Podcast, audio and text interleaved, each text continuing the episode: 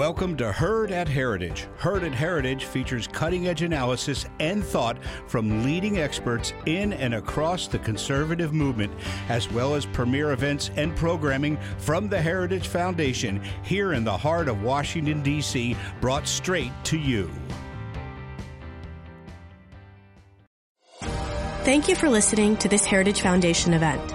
Every day, the Heritage Foundation holds important events with respected and influential leaders and policy experts on today's most important issues. Our events are part of our mission to formulate and promote conservative public policies based on the principles of free enterprise, limited government, individual freedom, traditional American values, and strong national defense. We hope you enjoy the program. Everyone in house, uh, if you could please silence your cell phones. And to those watching online, you're welcome to submit questions by emailing speaker at heritage.org. Hosting today's program is Daren Bakst. He is the Senior Research Fellow in Agricultural Policy here at the Heritage Foundation. With that, we can begin our program. Darren? Thank you, Andrew. Um, I want to thank everyone for coming today and those watching online and on C-SPAN. So 45 years ago, Congress passed the Endangered Species Act to help promote the conservation of species. When the federal government deems an animal or a plant is threatened or endangered with extinction, it is placed on a list known as the Endangered Species List. And then there are significant regulations that kick in to protect these listed species. Unfortunately, if we're just looking at the goal of the law to protect species, the law hasn't worked that well. Only about 3% of species have been recovered and delisted. They were on the endangered species list. Senator John Barrasso provided an, an excellent summary of the law's record. Quote, as a doctor, if I admit 100 patients to the hospital and only three recover enough under my medical treatment to be discharged, I would deserve to lose my medical license. End quote. Congress needs to take action to better achieve the goals of the ESA. However, there are some things that the U.S. Fish and Wildlife Service, and the Fish and Wildlife Service is part of Interior, and NOAA Fisheries, which is part of Commerce, so both of those agencies can do a better job implementing the law on its own.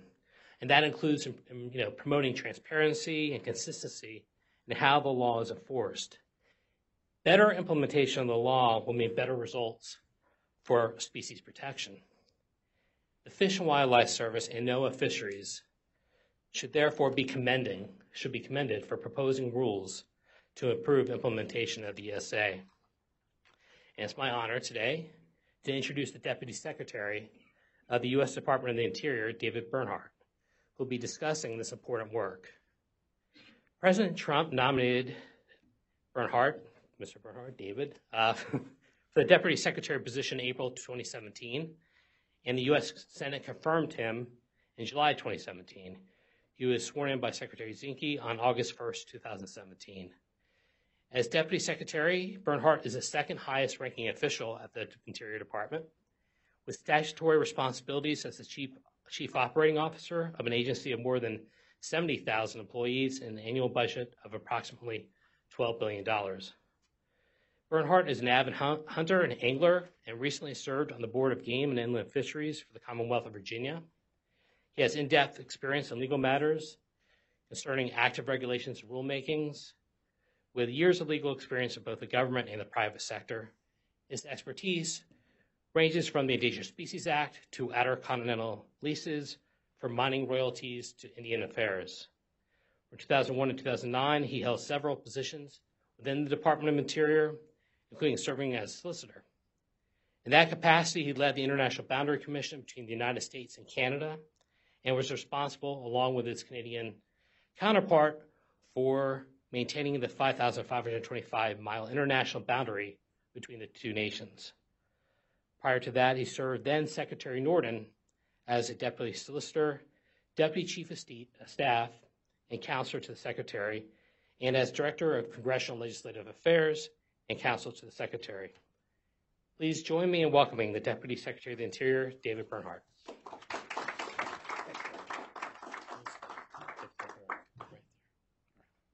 Uh, Good afternoon.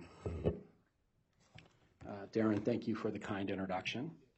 Um, I'm very fortunate that I get to get up every day and work on keeping the promises that Secretary Zinke and the President have made to the American people regarding the Department of the Interior.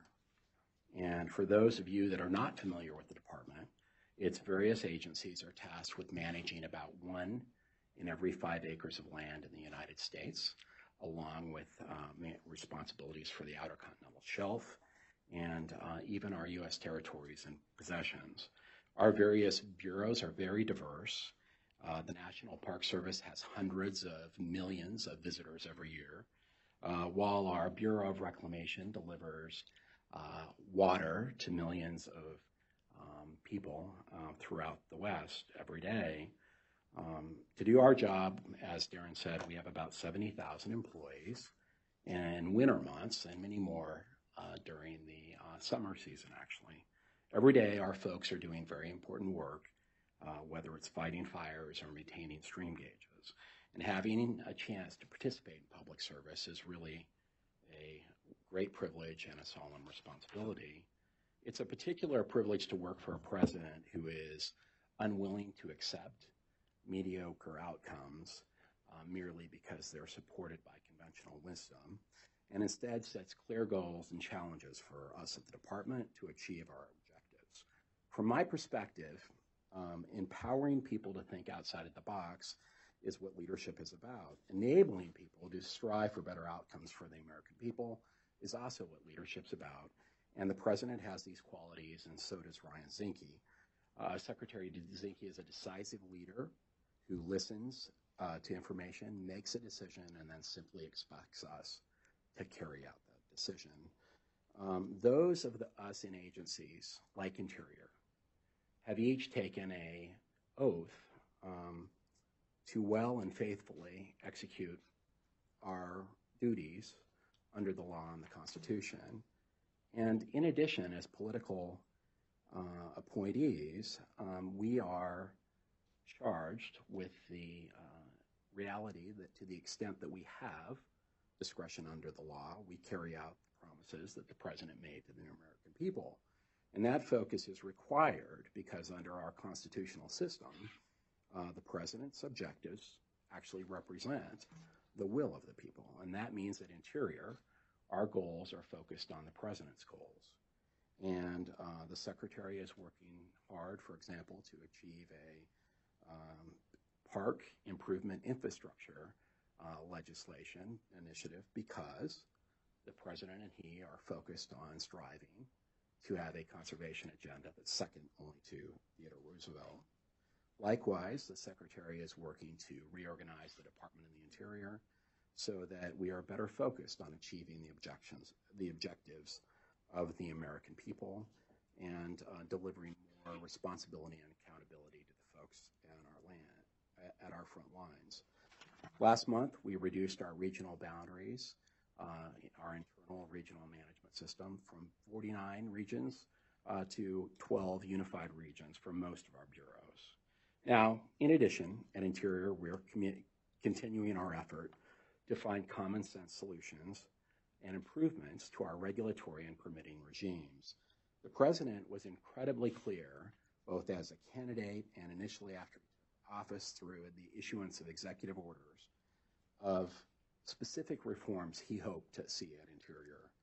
He was very specific and he was very detailed on Interior's responsibilities and we have been actively engaged in the deregulatory front. Um, we are intent on maintaining our environmental standards, but we are equally intent on leaving a reliable, efficient, and defensible regulatory regime in place that better serves the American people than what we found when we walked into the department. And I'm confident we'll be able to do this. It is in this regard that I was asked to visit with you today about the administration of the Endangered Species Act and provide my personal perspective. Now, um, as, as was stated, uh, we jointly proposed regulations with the Department of Interior and um, regarding certain sections of the Act. Um, our proposal focuses primarily on two sections, Section 4 and Section 7. Section 4 primarily deals with listing and delisting of species, as well as the designation of critical habitat. Section 7 of the Act deals with what we call interagency consultation, and it's a place where the uh, rubber really hits the road in the implementation of the Species Act. It's an area where um, action agencies, other federal agencies, are required to ensure that their actions are unlikely to jeopardize the continued existence of a species or um, uh, not likely to um, destroy or adversely modify designated critical habitat.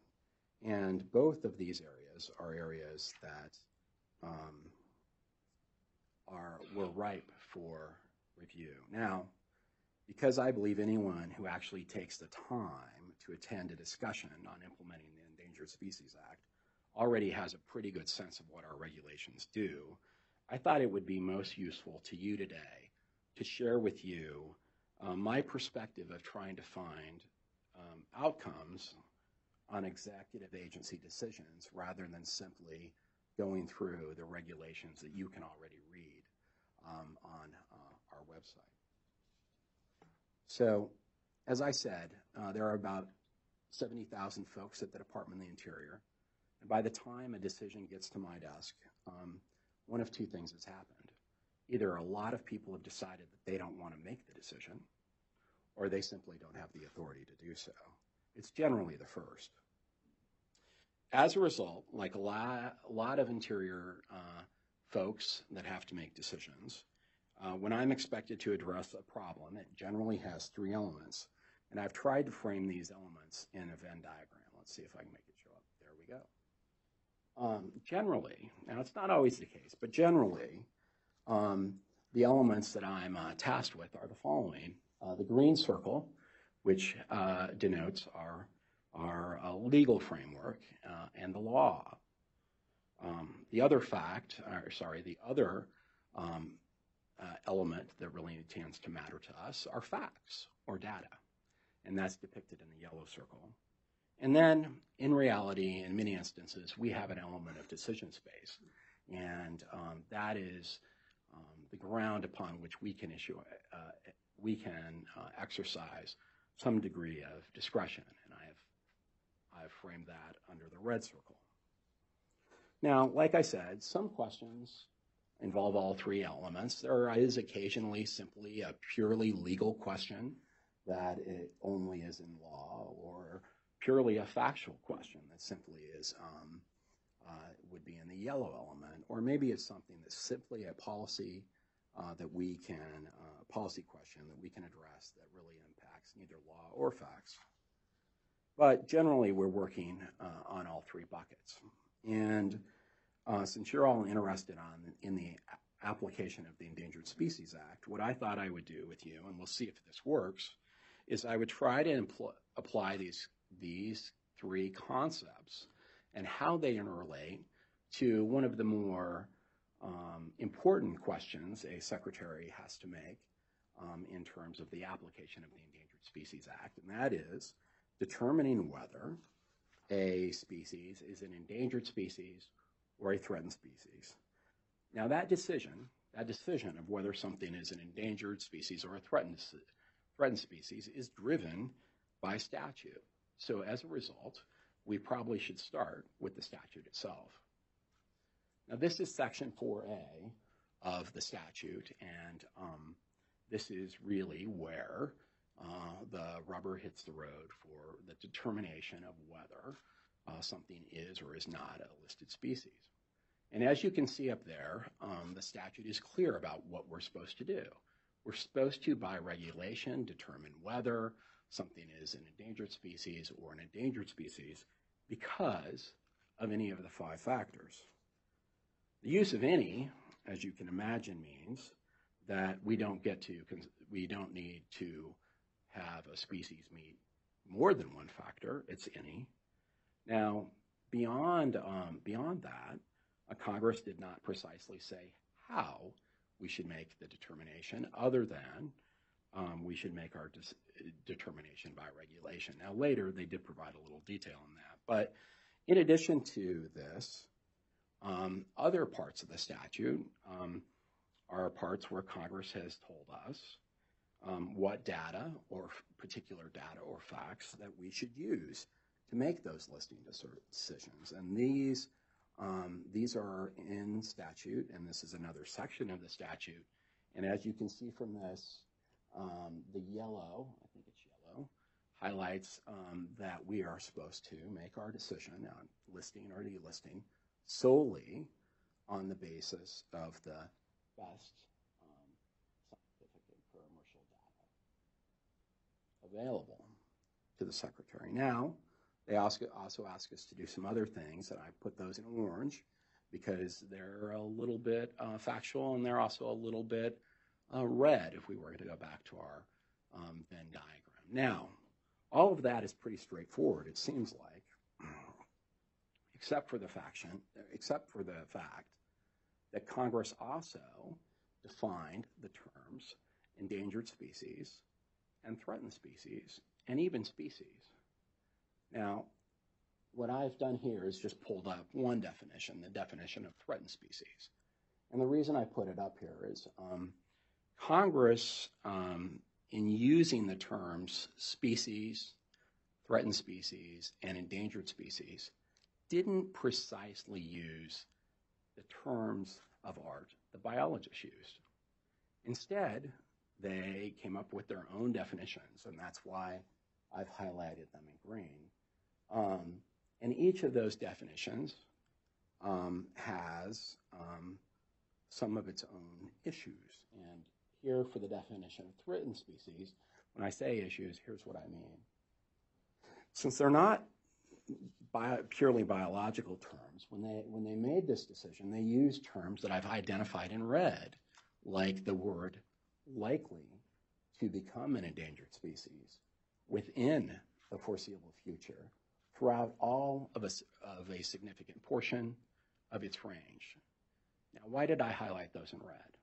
The reason I highlighted those in red is each of those terms has a degree of ambiguity associated with it. And it is that ambiguity um, or the gaps that Congress left that has um, led to most or many of the um, the controversies the controversies and cases uh, surrounding surrounding listing um, designations for, for a good amount of time. And that is because it is in those areas where something is sort of red that um, agencies must use the most care to ensure that their interpretations are well grounded in the law and actually in the facts. Um, as a matter of fact, the Obama administration um, defined the word significant um, during their um, their administration, and just uh, I think two weeks ago, on August 24th, a district court threw out their legal interpretation and said it was an impermissible reading of the statute. Um, and it is those areas, the, the, where these terms are, that we end up having a degree of controversy. And the reason I say that is because here's what I want you to recognize. Back to this Venn diagram, it, when, when federal administrators stray too far uh, into the red, when they um, ignore the green, that's problematic. That's where we end up with uh, courts explaining to us that we haven't um, we haven't followed the law where we seek purely to apply our policy outcome, or we uh, conversely simply rely on the facts and ignore the law, that also is an area where we um, have impermissibly uh, engaged. And so what, what this was designed to do, this Venn diagram, is a simple way to say that um, when I think of how we should pl- apply the Endangered Species Act and how we should properly implement it. I say we need to stay as close as possible in the orange. We have to be true to the facts, we have to be true to the law, and we have to use um, policy views that are grounded in the context of what the Act says. Now, what's interesting about the law is in many instances it doesn't explain a lot about the how. And it is in those areas where Congress has left the how to us that we have some room uh, to interpret the statute and, and, and, and perhaps really frame uh, innovative approaches. For example, Congress wasn't terribly clear in exactly how we should engage in interagency consultation. They told us that we provide assistance to the agencies and consult with them. They didn't spend a lot of detail on how. That's an area, that's an area where we can look at and see how can we do better. And so what we've done is we've taken our goals and said, let's, let's focus on the red and orange portions of the um, application of the ESA. Take 40 years of experiences with the Act, think outside the box, put a team of ESA experts together, and try to develop uh, parameters that stay within the orange. Now, I think our regulatory package, um, particularly the uh, Section 7 package, uh, really demonstrates the drafting team's effort to try and innovate. Um, they, I think they looked at how might we analyze effects better.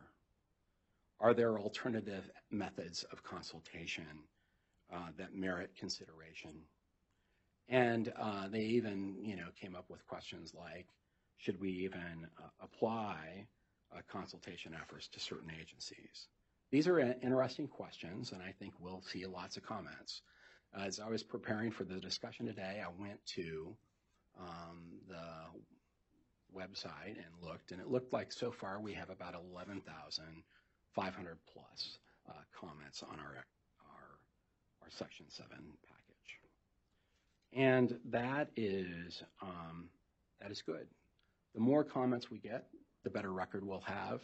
Um, hopefully, the more outside of thinking we'll get from folks, the better understanding we'll have not only of our ideas, but of their ideas. And from my perspective, the goal at the end of the day is to walk out, walk out and be ensured that we are operating as close to the orange as possible.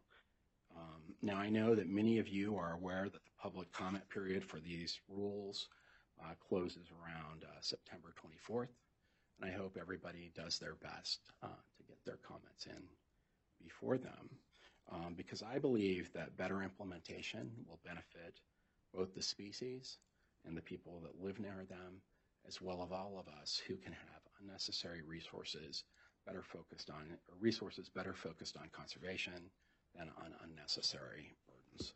And with that, I'll turn it back.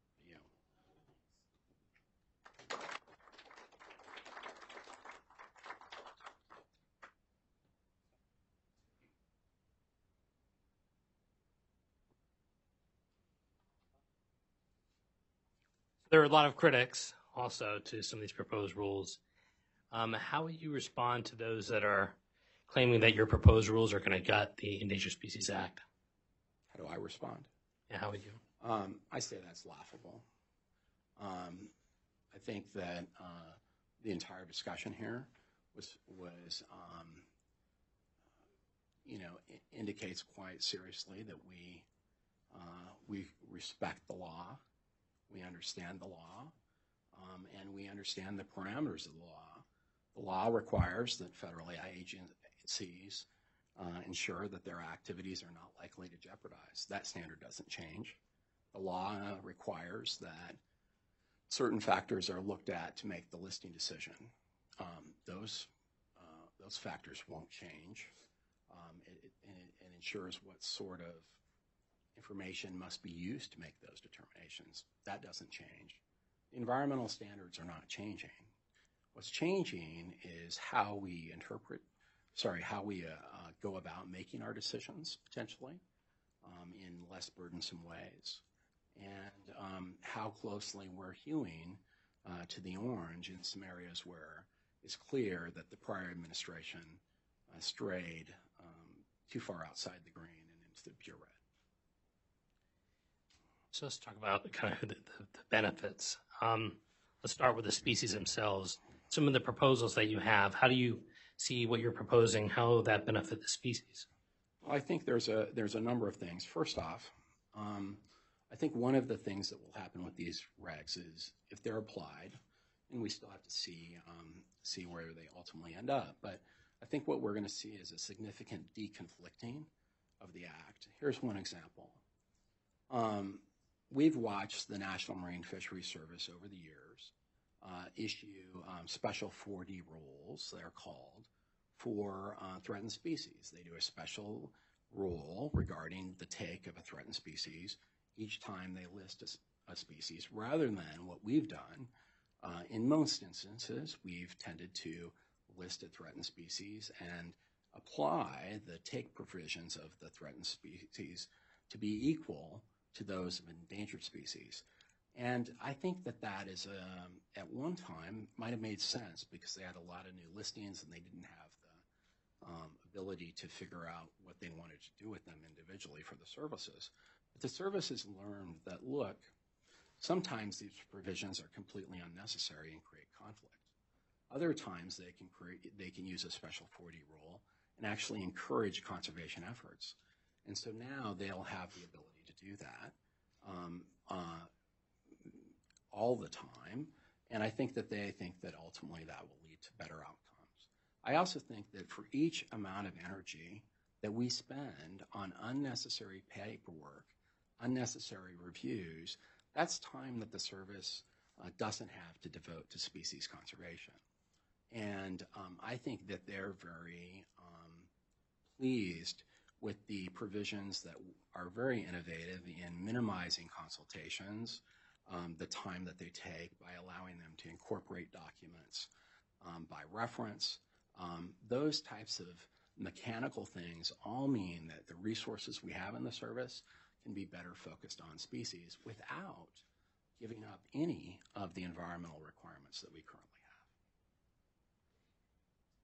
have. Okay, in addition to the species, but how about like the ESA is, of course, infamous for having an impact on property owners. There's kind of an antagonistic um, relationship between property owners and federal government oftentimes. How would the proposed rules anyway, you know, address some of these issues for property owners and help families, communities? Sure. So for people, I mean, here, here, here's the first view I have, and that is um, that number one, we need to hone true to the law. So just like the concept of significant was found to be impermissible, it's my uh, belief that the agencies, um, the prior administration's view the designation of unoccupied critical habitat, um, designating critical habitat that was not occupied by the species presently, may never have been, may never have even had the features essential to conservation, and may never will. Designating that before um, designating occupied critical occupied habitat as critical, um, created conflict. Um, and I also think that it was an effort uh, to achieve a policy objective that they had, a legitimate policy objective, but that that effort hewed way too far into the red and outside the green. Our proposal moves that back into the orange. And I think what, what I'm hopeful of is that we will have these regulations as they're implemented. Um, what we will see is that people will realize that we have a more effective, quicker, uh, determination of issues that are easily resolved and more defensible. And what that means to individuals is that the length of time a consultation takes will be more predictable. The length of time um, of questioning what burdens need to be applied uh, will be more predictable and more certain. And that's, I think, what we create here: certainty, efficiency, and and and hopefully more dis- more defensible decisions that lead to less conflict. And that's our goal for people. One of the things I mentioned earlier was the transparency, um, promoting the transparency of the implementation of the statute. How do these rules address transparency? Do they? Well, I think that uh, we're going to see. One of the things we did is we, for both of these rule package, was we went out and said, "All right, these are our ideas. You give us any ideas you want." And that's the first time in a long time that both uh, Section 7 of the Act and uh, its entire reg portion and Section 4 have both been opened together. So I, I fully expect that in the comment periods, we're going to get some ideas about transparency. Now, the service would say, and, and by and large, it's their view that they're pretty transparent now. There is some disagreement about that. Um, and I think we'll see what people um, promote um, out out for us to to see and respond to. Um, and I'm hoping that we get comments about that um, going into the 24th of September. So there's going to be plenty of people, not just the critics who think that you're getting the Endangered Species Act, but others who actually don't think you're going far enough. Um, I don't know how you'd respond, but also, why is it just so difficult to to to, to implement the ESA and, uh, and, make changes to the, the statute, but also the agencies themselves to, make changes to the implementation of the statute? That's a really good question. Um, our Section 7 regulations have been in place um, since 1986, so that's a while. There's probably some of you that weren't even born in 1986 in the room. Um, and, uh, and those of us that were uh, have long stories about those decades. But um, here, here's what I'd say about that. Um, first, people are passionate about the Endangered Species Act, and that's a good thing. Um, the goals of the ESA are good. I think that um, I think that a society that says we need to um, uh, be interested in preserving uh, wildlife is a, is a, is is really a good thing for society. Um, my my sense on why it's hard. I mean, I don't have to focus on legislation, so I don't have to really answer why, you know, what you would need to do to get 60 votes. That's hard. Um, but I, w- I can tell you what it's like at the Department of the Interior to work on these issues. And, and here's what I would say, and, and I won't use um, these regs as an example. When I was first asked to be the solicitor of the department, that's basically the general counsel, I knew that, um, and this was in, uh, in the mid 2000s, I knew that I was going to have to work, even though I had tried to pretty much avoid it most of my career. I was going to have to spend a lot of time on the Endangered Species Act. And I was a little nervous because um, I knew that there were a lot of lawyers in the solicitor's office that had spent um, their entire careers not only on the act, but just on little subsections of that act. And, um, and they were going to be very prepared. So what I asked for was the entire legislative history of the ESA. And uh, we had a, at that time, our, our kids were very, very little, and my wife and, uh, and I were planning to go on a vacation to, I think, Dewey. Um, great place to go uh, with small kids, right? So we went to Dewey, and I said, Look, I'm not leaving the house the entire week and a half. And she was like, What are you doing? I said, Well, I'm reading the entire, I'm going to study the entire legislative history of the ESA. And I spent my time doing that. So then when I went back and met with the solicitor's office uh, and started with basically um, not not a consensus within the solicitor's office about how um, we should approach certain questions that obviously needed to be answered because just like the Obama administration, um, the Fish and Wildlife Service at that time was issuing dis- listing decisions that were indefensible, i.e., we couldn't support them in court. And so um, you know, the lawyers uh, in the solicitor's office were divided on different issues, and we uh, sat down with them and worked through those issues. I challenged the lawyers to think um, about the respective views of their colleagues. Uh, they put in the time, and I put in the time, and um, and it was a big effort. It was such a big effort that when I got ready to finally issue an opinion on this, um, one of the lawyers came up who had been leading the team, and he said, "Hey." Um, you know, there's a there's a process in the solicitor's office where lawyers can say, hey, we worked on this opinion, and you put a little paragraph in your opinion. I said, yeah, I know that, but no one wants to be on this opinion. I mean, goodness gracious, it's going to be controversial. And, um, and he said, well, I think people do. And I said, well, that's awkward because I can't ask them or it looks coercive. Um, so we thought about it, and I said, look, if they really want their name on it, they um, can go tell my secretary, but they need to know it's not like – my former office holiday party, which was uh, viewed as discretionary, but like if you didn't show up, you weren't getting your bonus for that year. So, um, so um, you know, I said, look, it's really, really, really discretionary, and they all did that. They all put their name on it. It was great. So fast forward a year or two, and I'm out in the private sector, and I give it get. I was asked to do a panel like this, and there was a wildlife advocate who got up and completely blasted this opinion that was years old. And um, so I got up and I basically didn't know how to react to that because look, I you know I wasn't the department's lawyer anymore. People are free to say what they want. Um, so I told the story I just told you about them wanting to be part of it. And as I got ready to leave, an Obama administration official came over and grabbed me. And the official said to me, Hey, I want you to know that I've heard that story somewhere else. And I said, No, you haven't, because I haven't ever told it somewhere else. And he said, Well, that's not true. The people at the department told me that story when I started looking into what we ought to do with your opinions.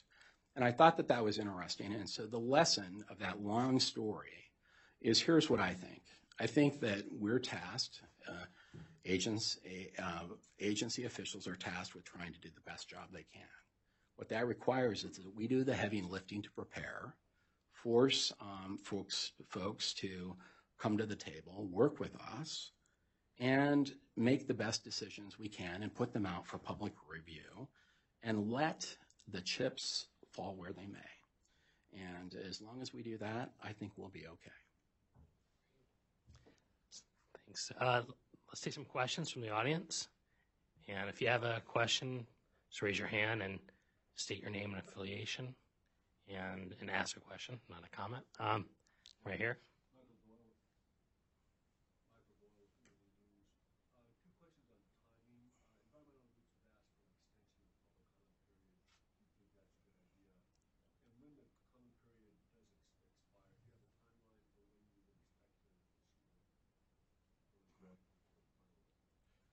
So um, the comment period timeline is the comment period timeline unless it expands. So right now, I would say it's the 24th of September, and that's what people should be aware of. Um, in terms of the timing of a decision um, or a finalization of a package, um, I think that really depends on the comments. And um, you know, um, this the these were joint rules at least two of the rule packages are joint, and then the 40 rule is just ours.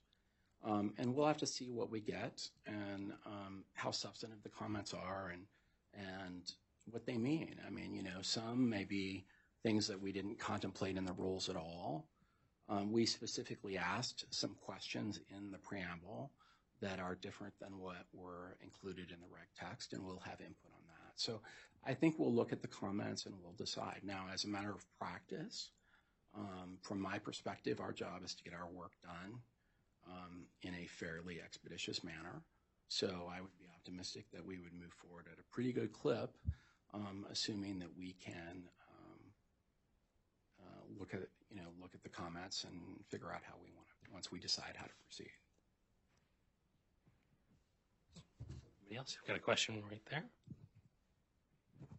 Jonathan Wood with the Pacific Legal Foundation, the Property Environment Research Center. You mentioned some of the conservation benefits of 4D reform, which in the proposed rule is only prospective. Um, do you think there's an opportunity to develop a process to look at some of the currently listed species and whether they too could benefit from that sort of creativity? Well, I think that um, you know we don't propose that in the rule, um, and I think that you know one of the things we have to think about in administering the act is just our um, ability to, manage the processes. Uh, at the same time, there are um, contemplated regular review periods for looking at um, issues associated with uh, listed species. And I don't think it's beyond the realm of possibility to be thinking about how those uh, review periods might be utilized for just such projects, just like that. And we may get comments that suggest that we really need to rethink our approach there, and we'll, we'll see what we get. Another question? Right here, and then we'll come back to you. I'm Matthew Daly with the Associated Press. I just wanted to ask you about the uh, element of the cost benefit analysis instead of just making the decisions based on the best available science. Well, um, the the ESA is interesting in that in um, and there's lots of My wife says none of it's interesting, by the way. So that's that's probably uh, it's all your perspective. But here here's the reality. Um, the listing component of the Endangered Species Act um, has a standard of solely the best available, and we, we put it up for you. Um, but there are other provisions of the Act um, where it's not solely uh, the best available data and science, it's more policy oriented. And you see that, for example, in the, in the uh, 4B2 exclusions for uh, critical habitat. And those are, that's an example where Congress after reading the Tellico Dam case in 1978 said, hey, this, this listing stuff seems okay, but this critical habitat stuff seems to make us nervous. And so what they did is they said, we're going to give the secretary the authority to exclude areas from critical habitat designation unless they would uh, result in the extinction of the species, I think is the, the term. And, um, and they could, the secretary could do that for any um, uh, relevant reason, uh, very broad authority. They also at the same time said, oh my gosh, we ought to set up a committee in certain instances to um, to, to make these determinations if things look a little different. And so they set up the endangered, what's, what's commonly referred to the, as, as the Endangered Species Committee. So there, there are within the law places where Congress has said, this is, these are policy considerations. At different times, different administrations have used those differently. And, and for um, folks in the service, some of those are challenging, like the exemption process, because it is policy more than, um, more than purely a scientific or factual area. And, and so sometimes um, they've looked at that. The last administration issued some guidance on that. Uh, we may we may take a look at that or utilize those um, ex- exclusion um, parameters um, maybe differently than they did. So there are places where where policy uh, comes in very clearly, but for listing determinations, that's really not one of those places. The the place where listing policy, if you will, comes in is on those phrases that we talked about a little bit, but you can't go so far into pure policy that you get outside of my green circle, if you will um, because otherwise that's an impermissible reading of that statute. Question right here.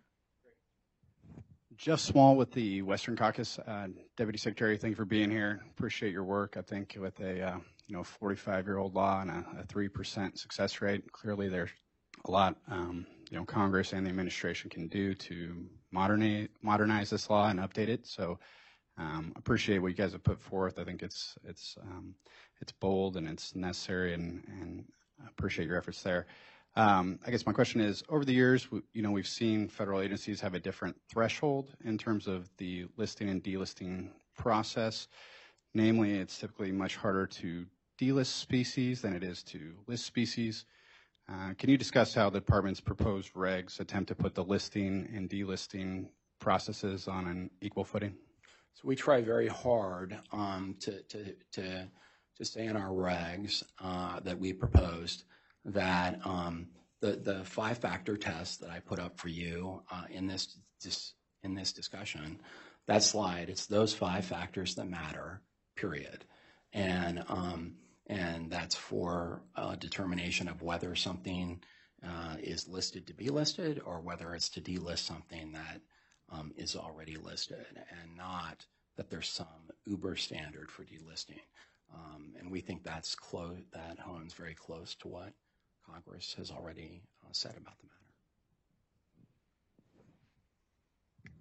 Hi, I'm Brian Seasholes, a consultant. But this, back to this issue of uh, listing determinations, because I think there's been a lot of uh, confusion uh, in the media coverage because uh, a lot of the media coverage makes it sound as if these sort of economic analysis is going then to be part of the listing determination. My understanding is that the economic analysis will be there separate, published, but then the listing determination will still be based on the best scientific and commercial data. So I think there's been, I think, some real kind of confusion. Is that your understanding? I wonder if you might be able to clarify. Well, first off, as a point of fact, you're absolutely correct that all listing decisions will be made solely on the basis of the statutory requirement plus the five-factor analysis. That's it. Um, where, whether it's um, confusion or obfuscation or um, deliberate misinterpretation, I'm not here to judge uh, those, the motivations of those that have tried to uh, say what is is not accurate. Um, what they point to is the existing regs have a provision that say without reference to, I believe, is the terminology, and um, you know, at the end of the day, um, whether or not the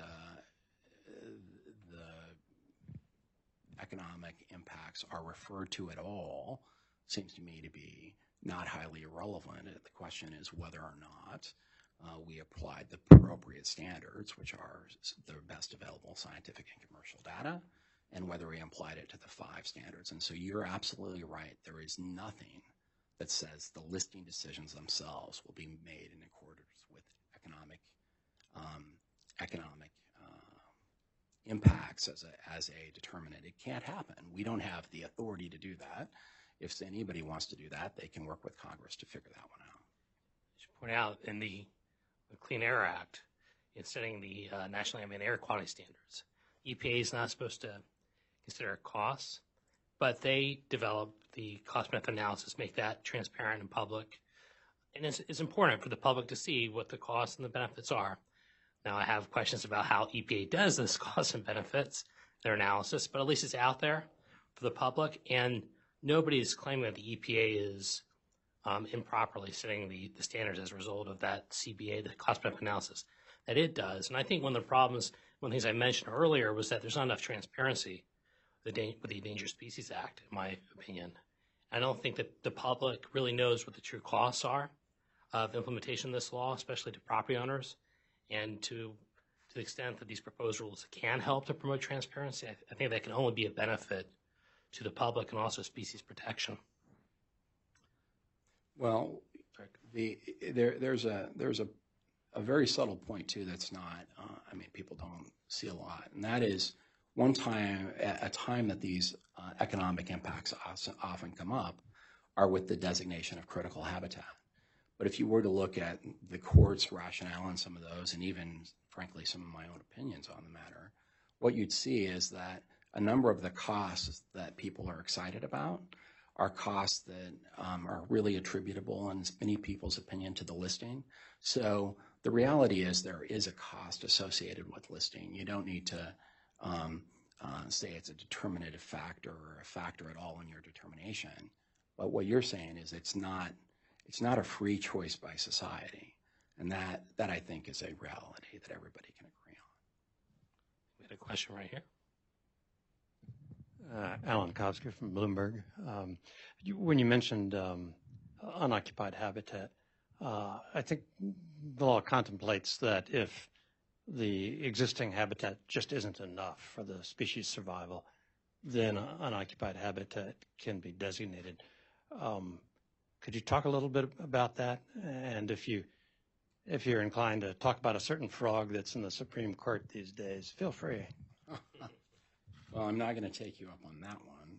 Um, the uh, the the reality um, is that for all but a few years of um, practice with the um, Endangered Species Act, um, it's been commonly understood that you focus first on the areas where the species actually exist in designating critical habitat before you jump to uh, and, ask yourself whether those are sufficient uh, before you jump to the question of, of designating unoccupied critical habitat, particularly unoccupied critical habitat that doesn't even have the features that the species needs to exist within that area.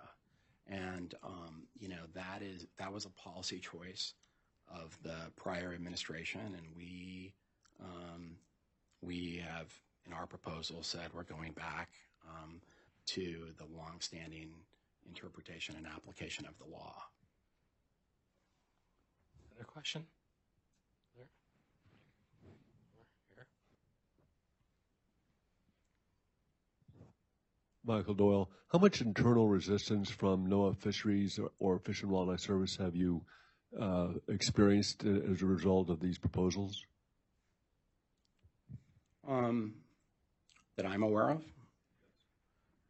Uh, incredibly, I mean, well, I don't. I, am going to say none because um, here's here's uh, what we did. Uh, we brought in um, we brought in a group of folks who are um, the experts throughout the country on the Endangered Species Act. We put them in a room.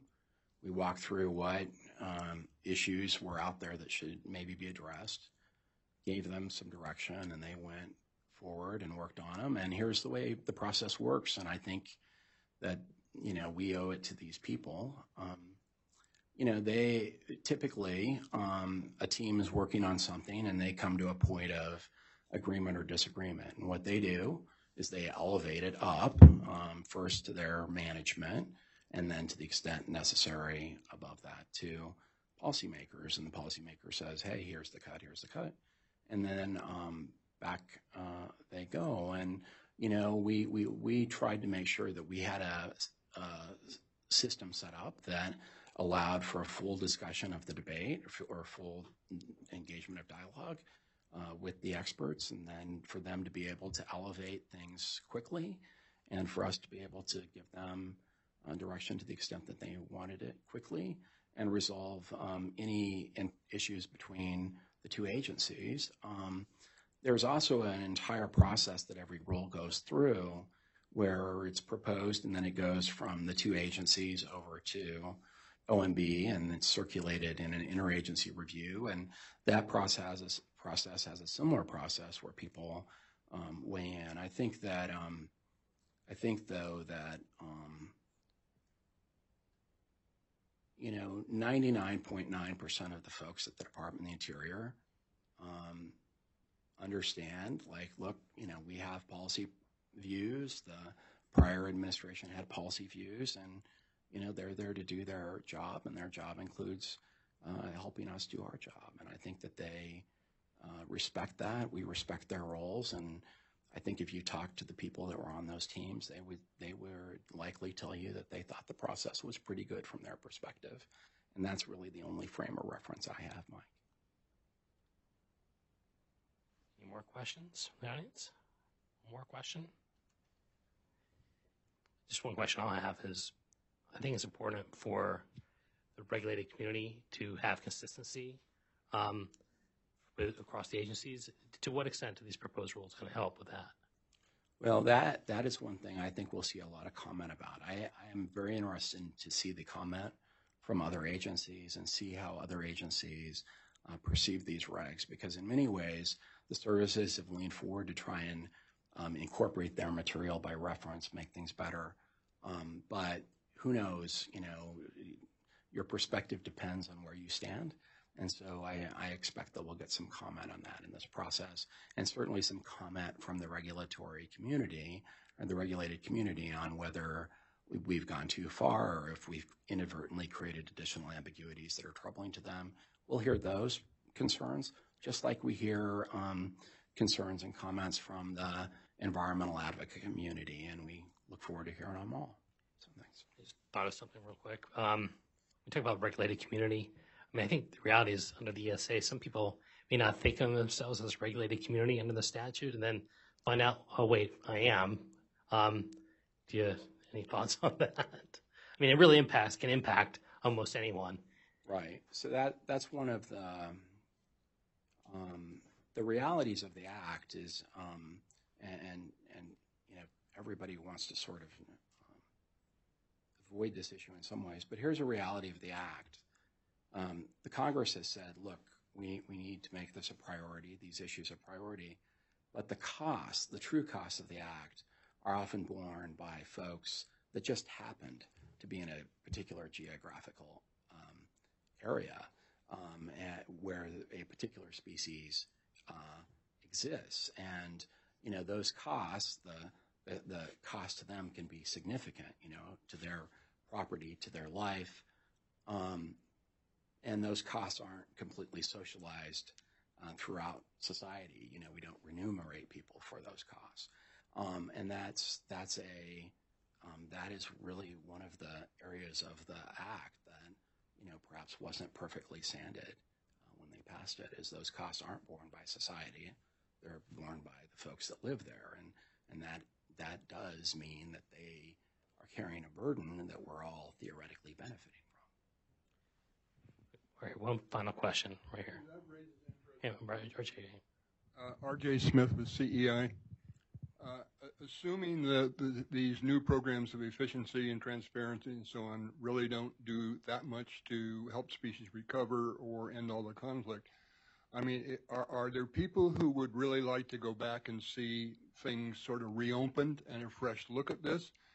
You know, who realize, because there are lots of scholars who have argued that it's the completely compulsory nature of the act, the thing you were just talking about uh, with the burden all falling on landowners, particularly those landowners. The guys who are the best stewards are usually the guys who pay the most. They're the guys who are shut down. And the perverse incentives in the act causing these problems where landowners have incentives to sterilize their land, to harvest their trees on an earlier plantation, to replant in different kinds of trees that species won't use. All of these vast problems, if we could eventually find a way to move towards away from a, a compulsory system to an incentive-based voluntary system, it, it, would certainly help resolve almost all those problems.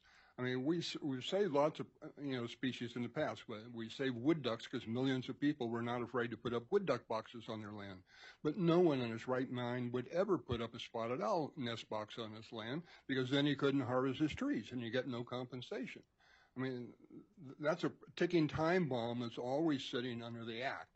And it's something that few people ever really, really bring up. I mean, we've been spinning our wheels on the act for 45 years, and 3% of the species have recovered. Well, I, I personally think that the Endangered Species Act, pretty much as we know it, is is here. Uh, it's been with us for a while, and it will continue to be. And and, the goals of the act, I think, are good goals. Um, do I think that there are areas that could be uh, sanded and refined and improved? The answer is sure, and we're happy to work with Congress on that. Um, where we, I think, can make a difference is, you know, number one, the administra- different administrations have, have tried to ensure that there's greater uh, conservation cooperation, um, providing uh, safe harbors and assurances, and a lot of those programs continue. I do think our um, proposal on the 4D rule helps with that significantly. It could create a real incentive um, for species that uh, may be threatened, but we want to encourage particular um, conservation outcomes. And I see that as like a, a, a real and meaningful initiative. Um, you know, from but from where I sit, um, you know, I, I think that it's unlikely that folks are going to be proposing um, change that, that, that is quite in uh, a scope of throwing the act out. And I don't, I don't think we're there yet in thinking about it um, at all. I mean, what we're thinking about is how can we make the law work? How can we do it in the best possible means? And how can we do it in a way that's good for species and good for people? And that's our focus right now. Thank you, David. Thank you. Join me. Thank you, David.